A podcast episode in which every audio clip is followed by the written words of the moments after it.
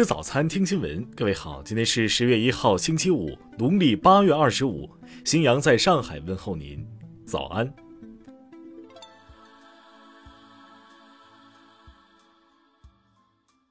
首先来关注头条消息。近日，美国国务院发言人普莱斯宣布出现了新冠症状，随后检测呈阳性，已经开始十天的隔离。他称接种过两剂疫苗，因此自信不会发展成重症。美国国务卿布林肯因此成了密接，就在过去一个多礼拜，而普莱斯至少陪同布林肯接见了巴西、法国的外长、英国的外交大臣，还有土耳其、欧盟等一大批高级外交官。目前，布林肯已进行了检测，目前是阴性，但更严重的后果可能还在后面。美国高级外交官现在至少都一锅端，成了密接。普莱斯从哪里感染的病毒，暂时还无法追溯。考虑到外交官们的高度活跃性，这意味着传播可能很快，范围也会很大。美国的外交活动可能因此陷入困难。听新闻早餐知天下大事。国防部新闻发言人吴谦昨天表示，虽然美方不断对华挑衅扼压，致使中美两军关系面临着不少挑战和困难，但两军之间始终保持着沟通。中疾控昨天发布假期健康提示。旅行归来应自我观察十四天，一旦出现可疑症状，应及时就医并主动告知旅行时。受持续强降雨影响，黄河流域汛情目前还很严峻，预计将持续到十月中旬。水利部专家表示，这在历史上很罕见。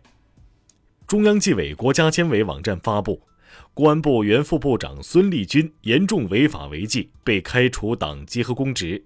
其涉嫌犯罪问题移送检察机关依法审查起诉。商务部昨天就部分城市下达限电令作出回应，称将密切关注商务领域行业企业的运营情况，及时帮助企业协调解决可能面临的困难。香港西九龙法院昨天透露。前苹果日报总编辑、执行总编辑、前社长等六名香港一传媒集团成员被控串谋勾结外国或者境外势力危害国家安全罪，案件昨天在法院审理。财政部会同教育部印发通知，从二零二一年秋季学期起，农村义务教育学生膳食补助标准由每生每天四元提高到五元。公安部昨天透露，今年一到八月。一百五十名公安民警和七十一名辅警牺牲在工作岗位上，最小的年仅二十岁。下面来关注国际方面，法国一家法院就法国前总统萨科齐非法使用二零一二年总统竞选资金案判处其一年监禁，萨科齐将在电子监控下在家服刑。当地时间二十九号，俄罗斯总统普京在索契与土耳其总统埃尔多安会谈。普京当天透露，自己身边有约三十人感染新冠肺炎。俄罗斯总统普京昨天表示，俄罗斯正积极开展工作，为向低碳经济过渡创造条件。朝鲜劳动党总书记、国务委员长金正恩二十九号表示，朝鲜愿从十月初重启朝韩之间的通讯联络线路，但朝韩关系能否恢复并迈向新的阶段，取决于韩方态度。英媒称，一名三十三岁的女子因使用钝器从背后偷袭九名中国留学生的头部而被捕，她已被指控殴打伤人罪和持有攻击性武器罪。古巴经济计划部二十九号宣布，为推动中小微企业诞生和发展，古巴政府已经批准该国第一批私营企业成立。厄瓜多尔瓜亚基尔一所监狱二十八号发生暴乱，监狱管理部门昨天表示。冲突造成的死亡人数已超过一百人，至少有六人被斩首，另有五十二人受伤。西班牙拉帕尔马岛的老昆布雷火山喷发十天后，流出的岩浆已到达大西洋。报道称，流入海中的岩浆已形成一个五十米高的金字塔形区域。下面来关注社会民生。近日。河南漯河有家长反映，学校要求购买一百五十元中考专用跳绳。市教育局工作人员称，从未有如此规定，应该是某学校个别行为，将对此进行监管。浙江嘉兴裘先生反映，花费三百六十三万拍得一套法拍房，建筑面积为六百一十平米，但到手后发现部分面积实际上已被分割出去，缩水严重。秀州法院回应，标的物以实物现状为准。昨天，湖南省长沙市开福区人民法院发出禁令，责令一公司立即停止其“王者荣耀”游戏账号的出租平台服务。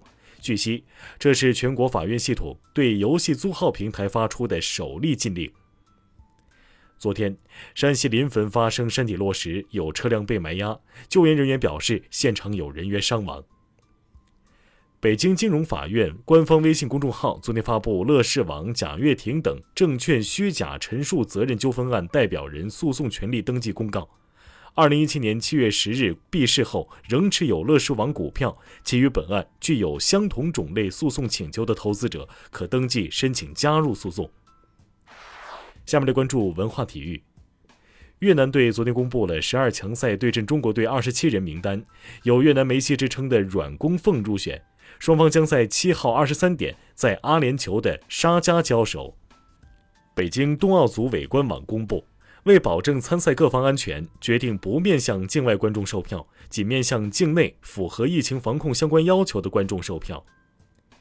仰韶村遗址第四次考古发掘重要成果发布，考古人员在平样中检测出谷物发酵酒残留，很可能是以薯、粟、水稻等为原料制作的发酵酒。延期了两年之后，第二十五部邦德电影《零零七：无暇赴死》首映。这也是丹尼尔·克雷格出演的最后一部邦德电影。以上就是今天新闻早餐的全部内容。如果您觉得节目不错，请点击再看按钮。咱们明天不见不散。